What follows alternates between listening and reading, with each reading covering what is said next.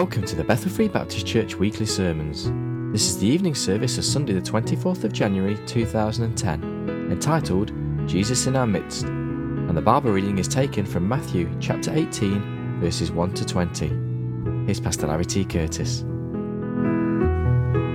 Really, some simple thoughts this evening, but uh, just something that the Lord had uh, uh, had laid upon my heart.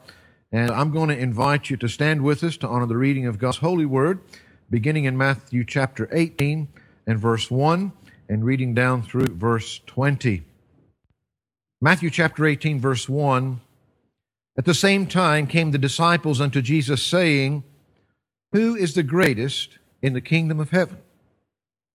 And Jesus called a little child unto him and set him in the midst of them and said, Verily I say unto you, except ye be converted and become as little children, ye shall not enter into the kingdom of heaven. Whosoever therefore shall humble himself as this little child, the same is greatest in the kingdom of heaven. Whoso shall receive one such little child in my name receiveth me. But whoso shall offend one of these little ones which believe in me, it were better for him that a millstone were hanged about his neck than that he were drowned in the depth of the sea. Woe unto the world because of offenses. It must needs be that offenses come, but woe to that man by whom the offense cometh. Wherefore, if thy hand or thy foot offend thee, cut them off and cast them from thee.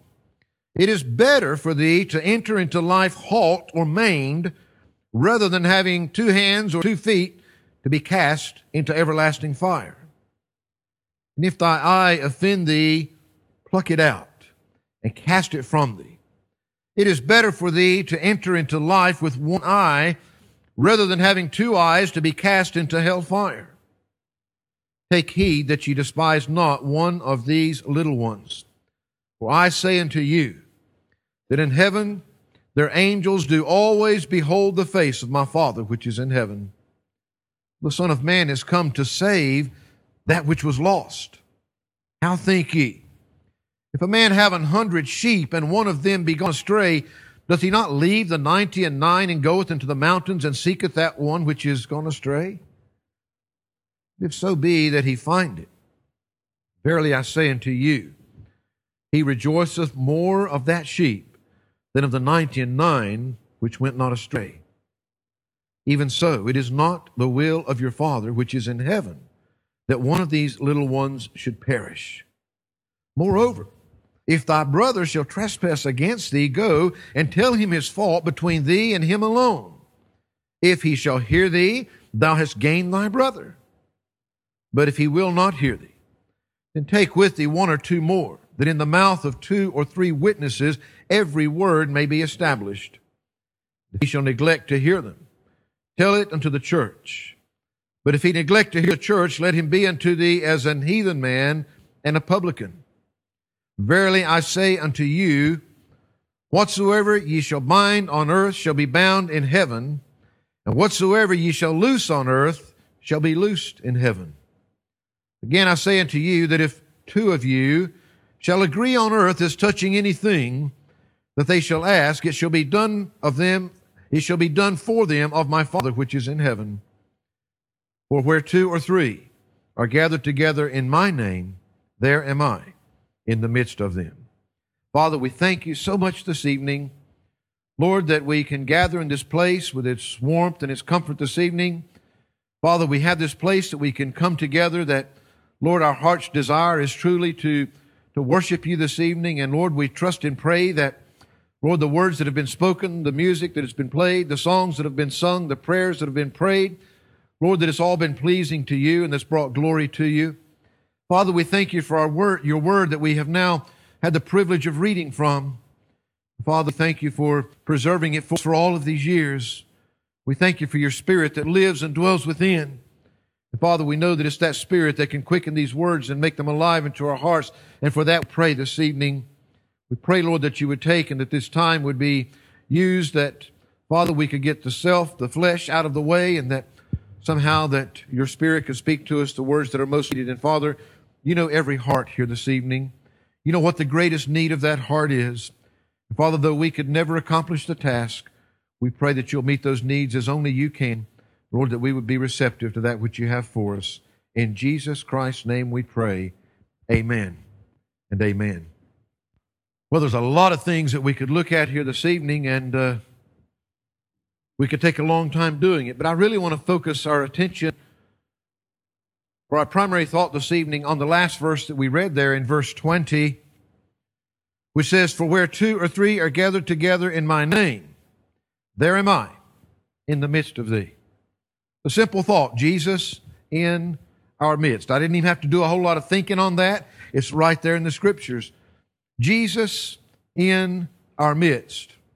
Now, of course, this chapter began back in verse 1 with a question. And a question was asked of the Lord Jesus, and he is answering that question. Back in verse 1, the question, it says, At the same time came the disciples unto Jesus, saying, Who is the greatest in the kingdom of heaven? Now, we're not going to go back to this morning service, but if you remember this morning, we saw in looking in our series on the truth about Satan, that the thing that got to Satan when, he, when sin first entered into him was that thing called pride.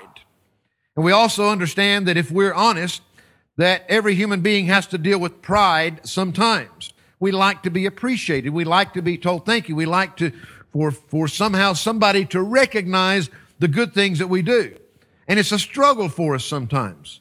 And of course, you know the old saying. As soon as you realize that you've become humble, you just lost it. Uh, and the truth is, is that that's always something that we all struggle with. But that's really one of the things that the Lord is dealing with here because the truth is they're worried about who's going to be the greatest uh, when they get to heaven. Who's going to have the best position?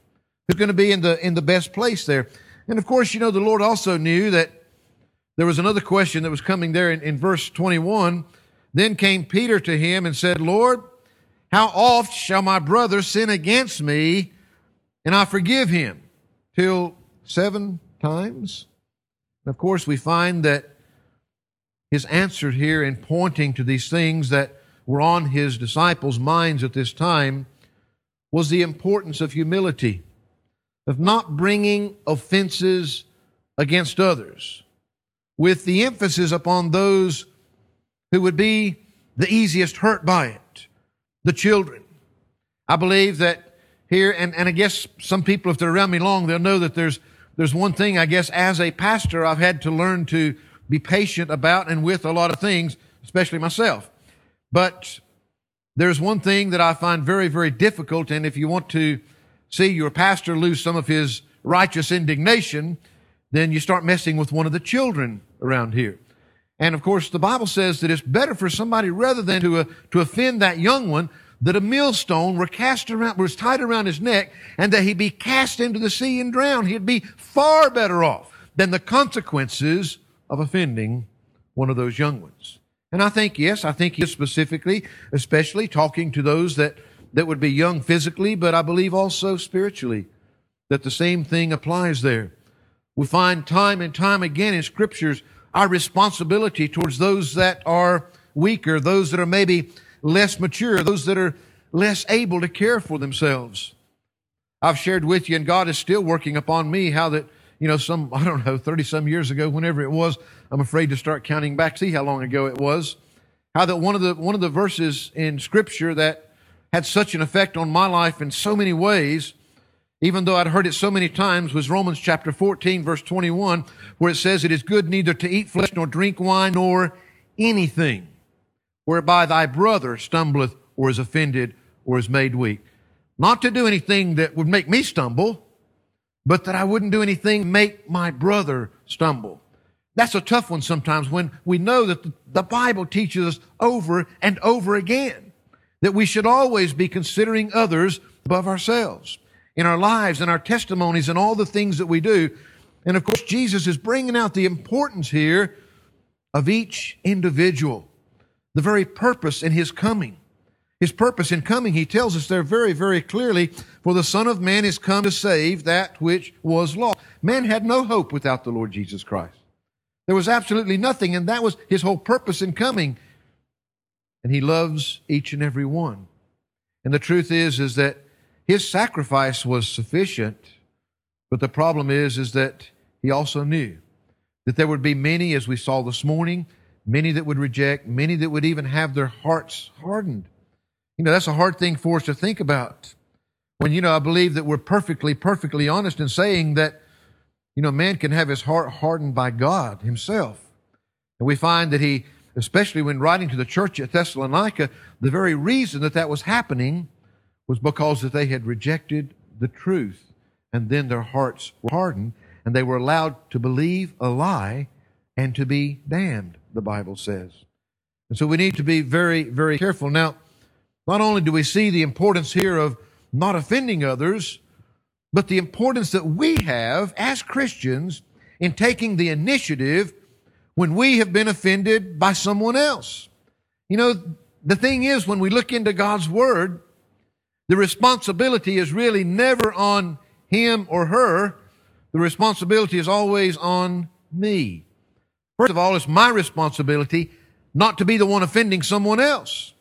And then we find here in this passage that it's my responsibility that if somebody else has offended me, it's my responsibility to go to that individual and to make absolutely certain that I've done everything in my power even when it's something that I haven't been able to do myself, if necessary that I take someone else back with me, if necessary that I bring the whole church in to get involved, that this not remain there as a barrier between you and another individual.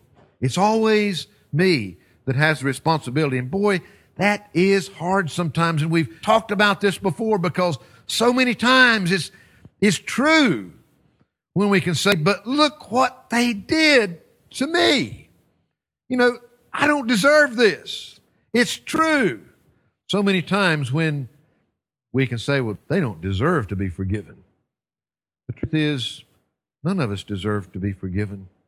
The truth is, if it weren't for God's love, which is beyond us understanding, how He could love us in the first place in the condition that we're in while we were yet sinners, Christ loved us, died for us.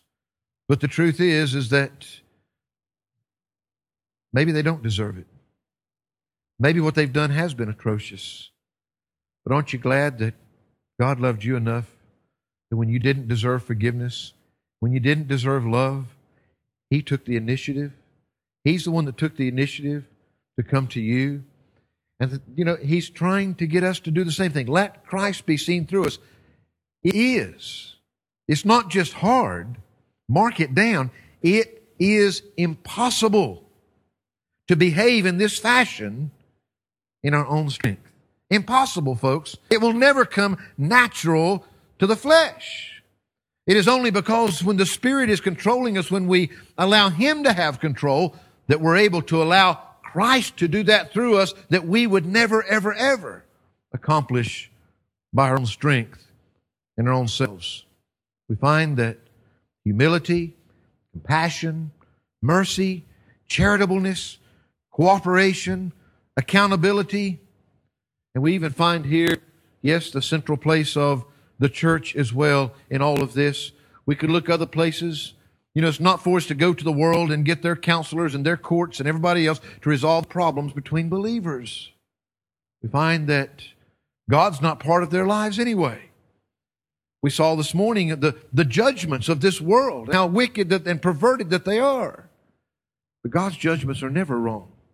And his are the judgments that we need on every matter in our life. We find that in Ephesians chapter 5, again, I'm sure that uh, a familiar passage to, uh, uh, to all of you. I started to say most of you, but probably to all of you this evening.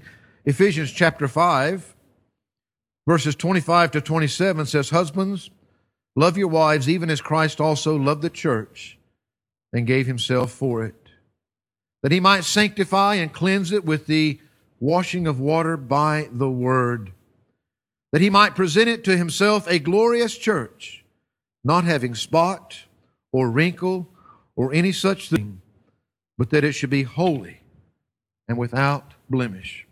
How important is the church? Important enough that the Lord Jesus Christ gave himself for it. The Lord Jesus Christ, and, I, and I, we, we've talked about this some lately. It, it is beyond us.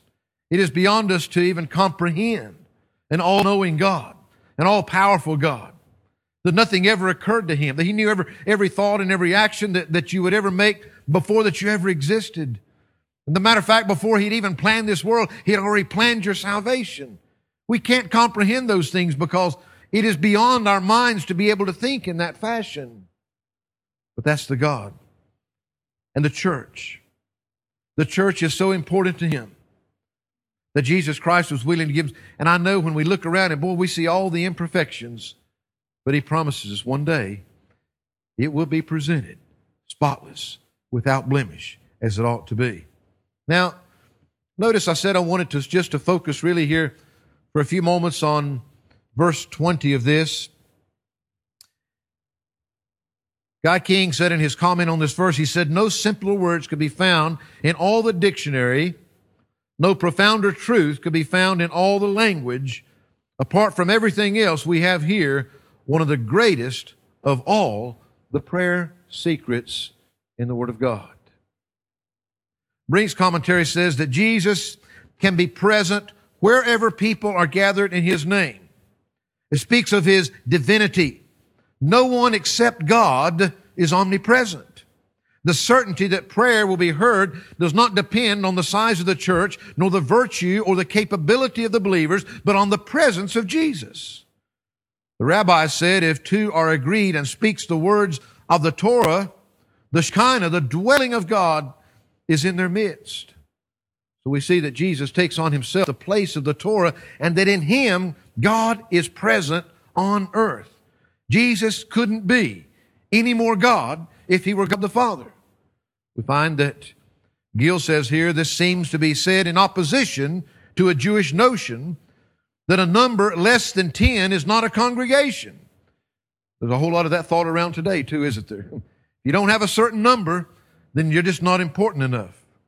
Whereas though the number is ever so few that are met together to pray to God or to hear His word, attend on His ordinances, or do the business of His house, or transact any affair that is for the glory of God and the good of souls in my name, says Christ.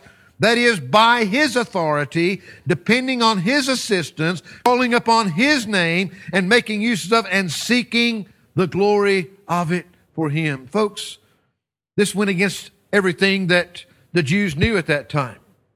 But yet, the truth is, many times, God's principles go against those that we see in practice all around us. I want us to look, first of all, here at the requirement of acquiring the presence of Christ in our midst. Jesus said, What is the requirements? I mean, do we really, really want Jesus Christ in our midst? Now, I know we get into a lot of areas because the fact is, if you're a child of God, then the Spirit lives in you. And if He's not there, then you don't belong to Him. That's simple Bible. Jesus Christ lives and dwells within each of That's why that I got so excited when I first began to, to grasp John chapter 14 when Jesus was talking about his necessity to go away. And of course, we begin that chapter so many times when we're trying to comfort those that need comforting. In my Father's house are many mansions. If it were not so, I would have told you. He said, I go to prepare a place for you. And if I go to prepare a place for you, I'll come again and receive you unto myself that where I am, there ye may be also. He goes on a bit further down and he talks to them and, and wow, I mean, genuinely. I remember as a young preacher, the first time that I was looking at preaching on this and I, and I was trying to get my head around that verse when, when Jesus Christ himself says, greater than these shall ye do, speaking of his works, because I go unto the Father. Now that was pretty mind boggling. Greater than what Jesus did? How in the world is that ever going to be accomplished? But of course, he goes on in that passage and he explains to us because it's, it's expedient for him to go away so that the comforter can be sent back to us so that the Holy Spirit can live and dwell within you. You see, when Jesus Christ was here upon this earth, he was as 100% God as he could be, but he was also 100% man.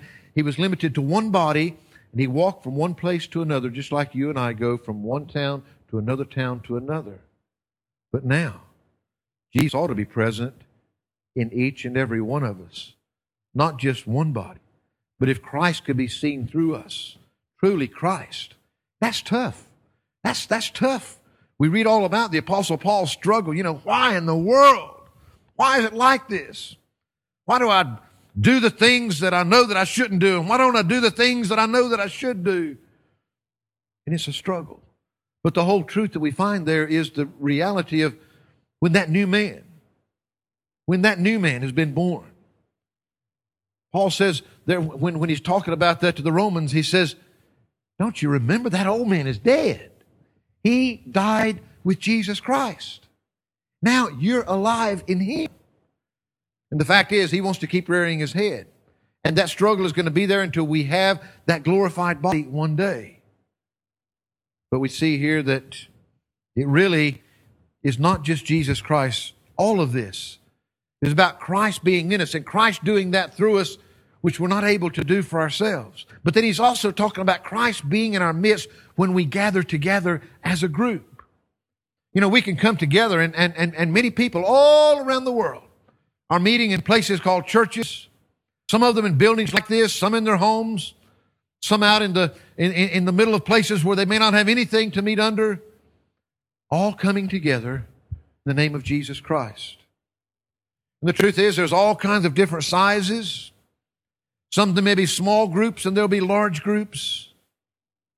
And I've said to you before, you know, the truth of the matter is so many times, though, that man, just was found here, things of importance can, can get kind of lopsided in man's thinking. And though that we may have this idea that bigger and grander is more important, that's never been true with God. The individual is important. And I've said to you before that real peace, real joy in your Christian life, you can be a Christian. You can go to heaven and make it to heaven one day, and you can be miserable every day between now and then if you want to. And a lot of Christians are. That's not what God wants for us, though. You know, the, the psalmist had to cry out for God to restore unto him the joy of his salvation that he had lost. We find that the Bible speaks about a, a joy that is unspeakable, full of glory, about a peace that passeth all understanding. It doesn't even make sense. Folks, that's when Jesus is in the midst. First of all, for you as an individual, but then as a group. What does it require for the Lord Jesus Christ, for His presence in our midst? Well, as He's talking about the group here, first of all, the people, Christ is in His people. Christ will never be in the midst of any organization that comes together. They can call themselves a church if they want to, but if they're not genuine, born again believers, Christ isn't there. Because Christ is in the midst through His people. The number present doesn't determine how much of Christ is there because, folks, He's not some kind of an entity that you can get a little bit of. You know, I can, I can take this water up here and I can, I can take and pour it. And a lot of people think that I think that God's this way and Christ's this way, and especially the Holy Spirit, that you can have a little bit of it in there or you can have a, a, a bit more, you can have a whole lot more if you want to. But If it wouldn't make a mess, I'm telling you that, you know, the Bible talks about having your cup filled and running over, praise God. The truth is, is that you don't have some. God, the Lord Jesus Christ, and the Holy Spirit. First of all, they're all one. You can't have one without the other. That's mind boggling enough. But the truth is, being filled with the Spirit is not you getting more of the Spirit, it's the Spirit getting more of you, isn't it? He's there as an individual. You can't have more of Him, you can't have less of Him. You either have Him or you don't have Him. It's that simple. And so the number of people coming together, it's not a question of how many are present. It's a question of whether they're truly those that belong to the Lord Jesus Christ, whether Jesus Christ is present in them. It only takes two or three gathered together. That unity that he's talking about there, working as, as, as one body. We won't take and turn for the sake of time, but we could go back in 1 Corinthians chapter 12 and we could read to that chapter and we could see where that he talks so much about the church there being like a body and the importance of every part and each and every one of us being a part of that and each one fulfilling their part. It's not important if you're an arm that you act like a foot. It's not important if you're the big toe that you act like an ear. It's recognizing your place. What God wants to do with you. I started there a while ago and I didn't finish my statement that that true peace and joy and happiness that you can have in the Lord Jesus Christ. You know that I've said it many times. Got nothing to do with geography. Got nothing to do with nationality. It's got everything to do with being in the center of God's will, wherever it might be on this globe. God doesn't see all those lines that men has drawn on there. God doesn't see all these things that men separates by, by this color or that color or this, this religion or that religion, and, and they're all separated. That's not the way God sees it, though. And the truth is, is that the important thing for you is to be where God wants you. And it's important that you be part of a body, a body that is unified and working together. You know, you're never going to get anything accomplished if, if you're trying to go separate ways all the time. We find that we could look into the book of Acts and we could find that in that situation, that it was that church that was in unity, that church that was going forth together in one, one heart and one mind and one accord that God was using so much. Hebrews 10 25, you can make it what you want, but I'll tell you what God says. God says, forsaking not the assembling of yourselves together as the manner of some. There's plenty out there. There's plenty of them out there, but He says, forsaking not the assembling of yourselves together as the manner of some is, but exhorting one another. And then he goes on and he says, and all the more as you see the day approaching. We don't like to admit our need for each other a lot of times, but we need one another and we need to be there. You're going to have down days and you're going to have up days. But together we're able to, to encourage one another. And I'll assure you this, that when Satan that we've talked about in several parts now as far as those, those battles that he's going to bring against your life and what to expect and, and how to, to fight against those things that, oh, he's going to be there. And usually, I correct that because I've told you many times, most of the time, don't get to feeling so proud again that you're so important that it's the devil himself that's there doing it. Most of the time, it's just your sinful flesh. he's already tainted that enough in the whole world system that we saw this morning that he's prince of and that he's God of He's already tainted it enough that that's all that, that most of us need to be pulled aside. But He's there and He's busy. But in fact, each and every one of us, if we want to truly know the presence, you see, I, I don't want you to misunderstand. There's an awful lot of artificial razzmatazz, build it up, emotionalism. Folks, there, there, believe it or not, in a Baptist church, it's not a sin to say amen. It's actually not against the law to, to raise your hand and say, Praise the Lord, if, if, if the Lord leads you to do it. Now, sometimes you would think that it, that it was, but it's not. But at the same time, we also believe God does things decently and in order. We don't try to work up your emotions around here to, to get you swinging from the, I started to say chandeliers. We don't have any of those, but we got the, the ceiling fans and whatnot. We don't try to work up something that's artificial, either with the music or with, with, with what we're doing in this pulpit. We try to honor God with those things. We try to magnify Him. The truth is, there's a difference, though, when Jesus is truly moving in our midst and when He's not. I hope that He's always here, but you see, what's the requirement for Him to be in our midst? He's present in every believer we see that multiplied by the power of believers when they're joined together with true unity, with their combined presence. Now, that doesn't mean, again, keep in mind, that doesn't mean if you've got a thousand people, have you got more Jesuses than if you've got two or three? Absolutely not. Because there's only one Jesus anyway. And I know, you know, well, but if he's in all of us, the truth is, is that's what it requires. If Jesus is going to be in the group of people together, he's got to be in the individuals. And of course, the purpose of them coming together. The requirement requires a people that Christ is present within, but it requires their purpose. They come together, he says here, in my name. Where two or three are gathered together in my name. That's not really theologically deep. We don't have to go back to the Greek to figure that out. You know, in my name. Their common purpose is simple it's the Lord Jesus Christ. We go about this in all kinds of different ways. You know, how do we purpose in our hearts? Well, first of all, we, we stick to the Word of God. We study and we read the Word of God. It comes through the preaching, the teaching of God's Word, not just men's ideas. Prayer and praise. And of course, God's left us with this great mission of reaching every human being that we possibly can with the message of the gospel. And so many times it's so easy to stay within the four walls and to get comfortable. And yes, when we, when we go out there and we start facing people, the Bible says that men are going to be offended by the gospel. Expect it. The Bible says if you live godly, you will suffer persecution. You're not going to allow Christ to be seen in your lives and not be offensive to those that are lost. That doesn't mean we go around, we just saw it's not our purpose to offend anybody. We don't go around trying to offend people. But the truth, the truth will bring conviction many times. The requirement to have Jesus in the midst of our church is that individually, individually, He's never going to be here as long as you're looking at the other person. And all that He's tried to show us here in these things individually, each and every one of us, give Him that preeminent place. Is Jesus Christ truly the most important thing in your life this evening?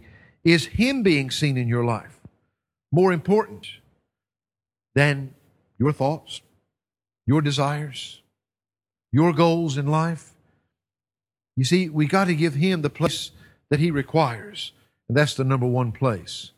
A people where that individually Christ has the preeminent place in your life and a people with a purpose, with a unified purpose, in, in, in one mind, in one spirit, a body working together for Jesus Christ, not for ourselves. You know, the whole purpose, I've said before, you know, many times we can pray for a lot of reasons. It's good that we don't want somebody to go to hell and that we want them to see them saved. But what we ought to really be praying is for the souls to be saved for His glory. That's the most important thing. Find that in the end, our life and our church, if we want Jesus in our midst, it's not because that we're going to have a lot of artificial hoopla. It's because it's going to be Jesus, Jesus, Jesus. He is. He is what unites us together because He's present within us. And He is our purpose and our goal in everything that we do. We want with Jesus Christ. If He's truly going to be seen, then it does mean being at one with our brothers and sisters in Christ. I wonder, I wrote down a simple question Are you here today for you and what you can get? Are you here? You know, so many people, and, and, and I don't think there's anybody here for this reason tonight. So many people go to church nowadays because they're so used to being entertained. They want to go to church and they want somebody to entertain them. Folks, we're not here to entertain this evening. Maybe, you know, the truth is, is this will make it a little personal. Are you here this evening because that you want to get a blessing? Is that a bad thing? Most people like to be blessed. Or are you here for Jesus and what you can give to others? You see, I believe this this evening that as long as you come through those doors selfishly for what it can do for you, that you're here for what you can get and the blessing that you can get, then it's never going to be as effective as you come through those doors to magnify the Lord Jesus Christ and to be a blessing to someone else for what you can give rather than what you can get. Christ is always every principle that God gives us it's always on the giving, not the getting. The flesh is always the other way around. The economies of this world will tell you this the other way around. But that's not what he says. And here he says, For where two or three are gathered together in my name, there am I in the midst. The requirement of his presence, the reality of his presence. There am I in the midst of them. Folks, there am I. This is Jesus talking. We're talking about the living Christ. We're talking about Jesus Christ Himself. You know, many times this just becomes some abstract theology to us. We're talking about Jesus Christ, the person, in person, being present within each and every one of us. The Apostle John wrote back in the book of First John or 1 John, whichever way that you prefer to say it is fine. the first epistle that he, he wrote in, in 1 John chapter 1. Notice he begins this chapter saying, That which was from the beginning, which we have heard, which we have seen with our eyes, which we have looked upon, and our hands have handled of the word of life. For the life was manifested, and we have seen it, and bear witness, and show unto you that eternal life which was with the Father, and was manifested unto us. That which we have seen and heard declare we unto you, that ye also may have fellowship with us. And truly our fellowship is with the Father and with his Son, Jesus Christ. And these three write we unto you that your joy may be full. Now, I'm not going to get mean and I'm not going to get sidetracked here, but true, true love, true fellowship can only come about in true unity. That doesn't believe, that doesn't mean that everybody's got to see everything just exactly like you see it. But see, when we start really putting Jesus Christ first and what He wants and what makes somebody else happy instead of what makes me happy, suddenly those things will take care of themselves. Because it does become so important that that other person thinks like I think.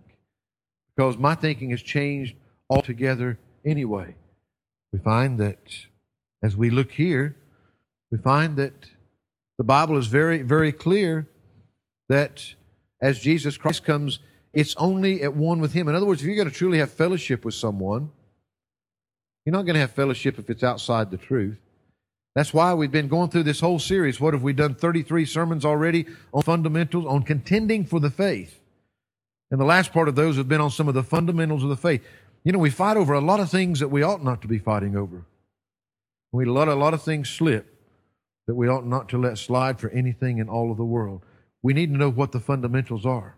That faith was once for all delivered to the saints. And we need to stand there earnest.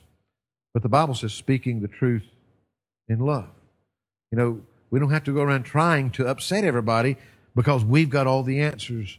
There am I in the midst of them, the living Christ. We find that we could look at many things to describe him, but all I want you to grasp this evening is when we talk about Jesus Christ being in our midst, that first of all, there's the requirement that Jesus is present in you. And then there's the requirement, not that there be hundreds or thousands, but that at least two or three people are together in unity in His name, where He is the central focus. And then we find that in that case, there is the reality of Jesus Christ Himself being in our midst. We find that Him, the one that is eternally God, you may have trouble getting an appointment to go down and have tea with the Queen tomorrow. You just tried to ring her up and say, you know, I'm going to be in London. I just thought I'd maybe stop by and have a cup of tea with you. But the Bible says here you won't have any trouble getting an appointment with the King of Kings and the Lord of Lords. With no disrespect, with all respect due to the Queen, his position is so far above hers that hers is nothing in comparison. You may have trouble getting in to see her, but you won't have trouble getting in to see this one. The results of this well, what difference is it going to make if the Lord Jesus Christ is in our midst? I'm, I'm saying this evening, can, can, I, can I say this? And again, I don't, I don't mean it nastily. Folks, we don't need any more play church. We don't need people playing games and playing their religious games. We need to be real. And if anything is going to happen, anything that's going to affect eternity, it's got to be because, not because that we've got some great man in the pulpit, not because that we've got the greatest singers in the, in, in the city to, to draw people in. It's got to be because Jesus is in our midst. When people come into our church, they sense the presence of Him? Is He the one that's being magnified? Is everything that we're doing in such unity, it's all for Him and for others rather than for me? We find that it's when He's there that there's going to be authority. We don't have any authority in our name. But notice it said there in verse 18, Verily I say unto you, whatsoever you shall bind on earth shall be bound in heaven, and whatsoever you shall loose on earth shall be loosed in heaven. The authority is in Christ. Now, I, again, I, I don't mean to be disrespectful, but there's an awful lot of people going around naming and claiming an awful lot of things in the name of Jesus that just because they speak His name, that doesn't mean that it's in His name, folks. I'm talking about when He really is the cause, the purpose, and everything. When He's present in us and all that we're doing. You see, you know, the truth is, is that you could have either been here or not been here tonight. I can't preach to those that didn't come, but you're here.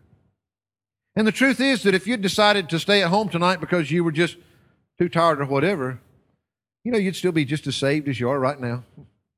You wouldn't be any less a Christian than you are right now.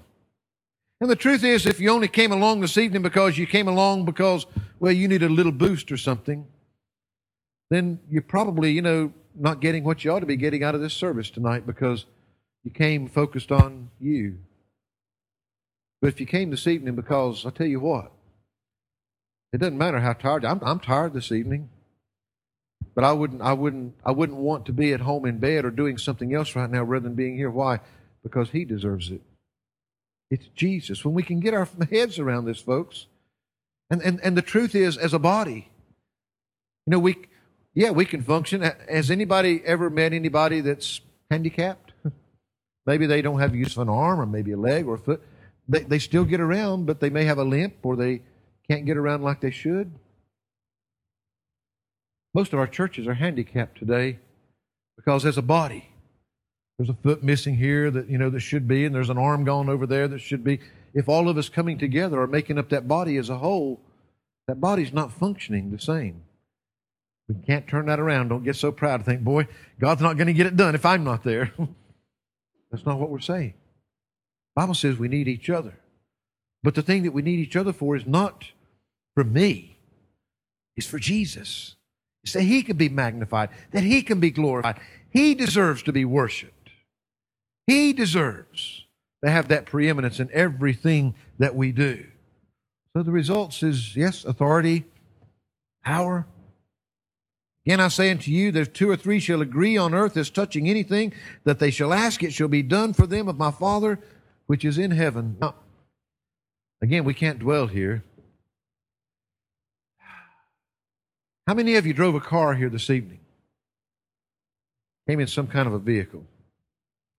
Well, you probably wouldn't get upset if, if you didn't know it, but but I, but I said to you that uh, you know here's the keys to a brand new Mercedes out there. Whatever you came in, we want you to have this one and just take it and go home in it. It's yours. Probably wouldn't upset you. But you see, that's exactly what a lot of people think that's exactly what God's there for. It all comes down to, again, what God can do for me. It's all selfishness. And many people think that this verse means, no, look, look where it's coming in the Scripture. And, and again, we've been there, and I just want to remind you this evening that if Jesus is in your midst, I'll tell you what, I don't think you're going to be worried about a new car. I don't think you're going to be worried about a bigger house. I don't think you're going to be worried about your prosperity in this life at all. I do not believe that will be what is on your mind and heart. Jesus Christ is truly in your midst. Now, he might be present in you, but he may not have his rightful place. Oh, yes, you can be saved and get off into left and right field on some of these things. He's not saying here that you can just name it and claim it because you pray it in Jesus' name. He's talking about with Jesus Christ being in your midst, folks, you're not going to be wanting those selfish things. We're going to agree if everything that we're doing is focused upon Jesus, then what are we going to be praying for? Matter of fact, he tells us that a lot of times our prayers are not answered. Why? Because we are praying prayers that we might uh, consume them upon our own lust. That's not the praying that he's speaking of here. Brother Steve, he's talking about Jesus being in our midst. And boy, if Jesus is in our midst, even if it's only two or three of us. That doesn't mean if you got two or three thousand that the same thing can't be. It just doesn't take the two or three thousand. It takes two or three people with Jesus Christ truly being in their lives and them truly giving Him the rightful place and Jesus being the center of all they're wanting to do, Him being the reason, the purpose behind everything that they're doing, for Him to truly move in their midst. And it means then that there's going to be authority and power that wouldn't be there otherwise. Going to be comfort and joy, vision, challenge, so many things that come along with it. As I look through the scriptures, I see a lot of things that only happen because Jesus was there. I see so many miracles. The water being turned to wine, nets being filled with fish when the fishermen couldn't catch any demons being put out, lepers being cleansed, paralytics walking, the healing of the impotent, the withered hand, the issue of blood, the blind receiving sight, and the deaf being made to hear, even the dead receiving life. Folks, again, I'm not making light. That's the greatest miracle of all, isn't it?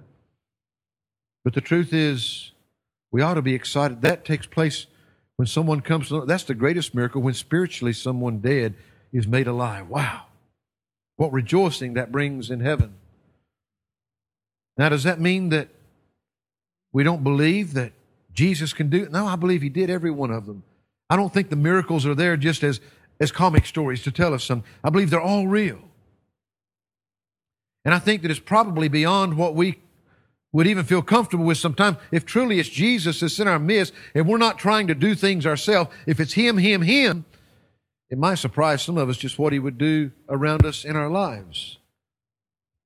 I don't believe that, I believe there was a purpose for the miracles in the first century church. I believe there was a purpose when Jesus was upon this earth. I believe that there were signs and gifts that were given to those apostles. Because, folks, what you and I have today, the completed Word of God, was still being written. It was to evidence those men for who they were. We've got God's word, and, and, and you know the truth is is that the Bible itself tells us there can be lying wonders and miracles that aren't real. We can't trust something. And again, so many people they're they're taking and they're interpreting the Word of God based upon their experiences. When we ought to be interpreting our experiences based upon the Word of God. Adam Clarke says in his commentary on this verse, let it be observed that Jesus is not among them to spy out their sins, to mark down their imperfections of their worship, but to enlighten, strengthen, comfort, to save them. John Wesley said in his comment on this verse, where two or three are gathered together in my name, that is to worship me, I am in the midst of them by my spirit to quicken their prayers, guide their counsels, and answer their petitions. And of course, always one of my favorites, Mr. Spurgeon. He's never the shortest. Spurgeon's comment says, The presence of Jesus is the fixed center of the assembly, the warrant for its coming together, the power with which it acts. The church, however small, is gathered in His name. Jesus is there first. I am in the midst of them. We are gathered together by the holy impulses of Christian brotherhood. And our meeting is in the name of Jesus, and therefore there he is, near not only to the leader or to the minister, but in the midst, and therefore near to each worshiper. We meet to do him honor, to hear his word, to stir each other up to obey his will. And he is there to aid us. However small the number, we make a quorum. What is done according to the laws of Christ is done with His authority. Hence it is that there is great power in united prayer for such persons. It is Jesus pleading in His saints. This should prevent Christian men from giving or taking offense. For if Jesus be in our midst, our peace must not be broken by strife. That's a pretty good summary of those verses. The simple truth is, I said earlier, too many of us are playing Christianity. Too many are playing church. You know, I, I can honestly say, I said before, you know, I am so glad and I am so happy. Ah, I'm not going to tell you how long I've been preaching. You'll figure out how old I am.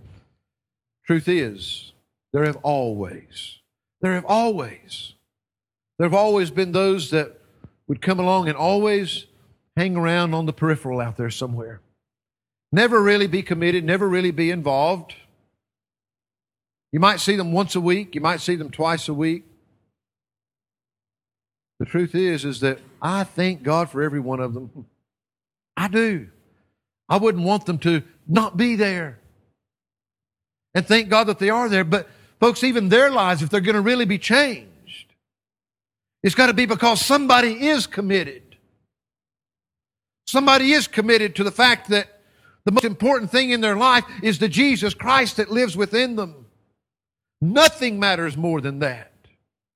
And if this church is going to exist, and if it's going to continue to exist, and if it's going to accomplish anything for His glory, then it's going to be because those committed people that are genuinely committed to Christ are committed together for His purpose. Not what makes us happy, not what makes us feel good, but that He might truly be magnified individually and cooperatively. Jesus Christ is the only thing that can make a difference and the only way. I didn't choose it this way. He designed it this way. He chose to live in you and to live in me. I could have found somewhere better to live for me, I think, but that's where He's chosen. And my big job and your job is to get me out of the way. Let Him have the throne, the rightful place, and to put others before me. Folks, if there's anybody here tonight or somewhere else, you know, the responsibility is you can never truly, truly be in your own relationship with the Lord in the position that you ought to be if you're allowing discord to be there that you're not dealing with. That goes for within our church as well as outside of our church. This evening, I'm just saying to you as your pastor, folks, I got, I got nothing to offer. I got nothing that can make a difference. And I'm not trying to be super. I know me better than any of you. The more you know me, the probably the less, the less you'll like me. But I can tell you this with all of my heart. There's nothing I want more with my life than for the Lord Jesus Christ to have it. You look around this church very long, you're going to find a lot of imperfections. Oh, but I'll tell you this more than anything else, I want Jesus to be in our midst. I want us to be united together in Him in such a way that everything is about Him and everything is for Him. That a difference can be made not because of what we can do, but because we can get out of the way and let Him do. And it's so easy to talk these things, and, and, and, and the problem is sometimes we get so religious in everything that we do and everything that we talk because we know all the language and we say all the right words and we can quote all the right verses.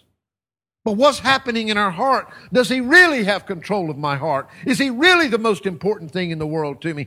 And is He really the most important thing in the world to this church? And are you here this evening? Not for what you can get, but are you here for Him and what you can give and what He can give through you? Father, I thank you so much. Lord, I know that this is such a simple verse. These have been such simple thoughts. But Lord, you know, you knew who would be here tonight and who wouldn't, and I didn't know that. I do know that it's without any shadow of a doubt the message you laid upon our heart. Lord, I pray that you would just take knowing, Lord, whatever the need is here this evening, even if nothing can be gained from anything that this preacher has said, that from your word that's been read, your word that's been spoken, the Lord will speak to hearts. Somehow, Father, don't let us leave here the same as we came. Lord, we've got a journey in this life. Lord, I pray that we can some way, somehow, not because of man or building, because of the Lord Jesus Christ being in our midst, Lord, that lives can be changed and conformed to be more into His image, and that somehow He'll be seen in us. And help us remember, Lord, we're not doing it for man. And it's not the numbers that are important, but it's Jesus. And it's in His name we pray. Amen and amen.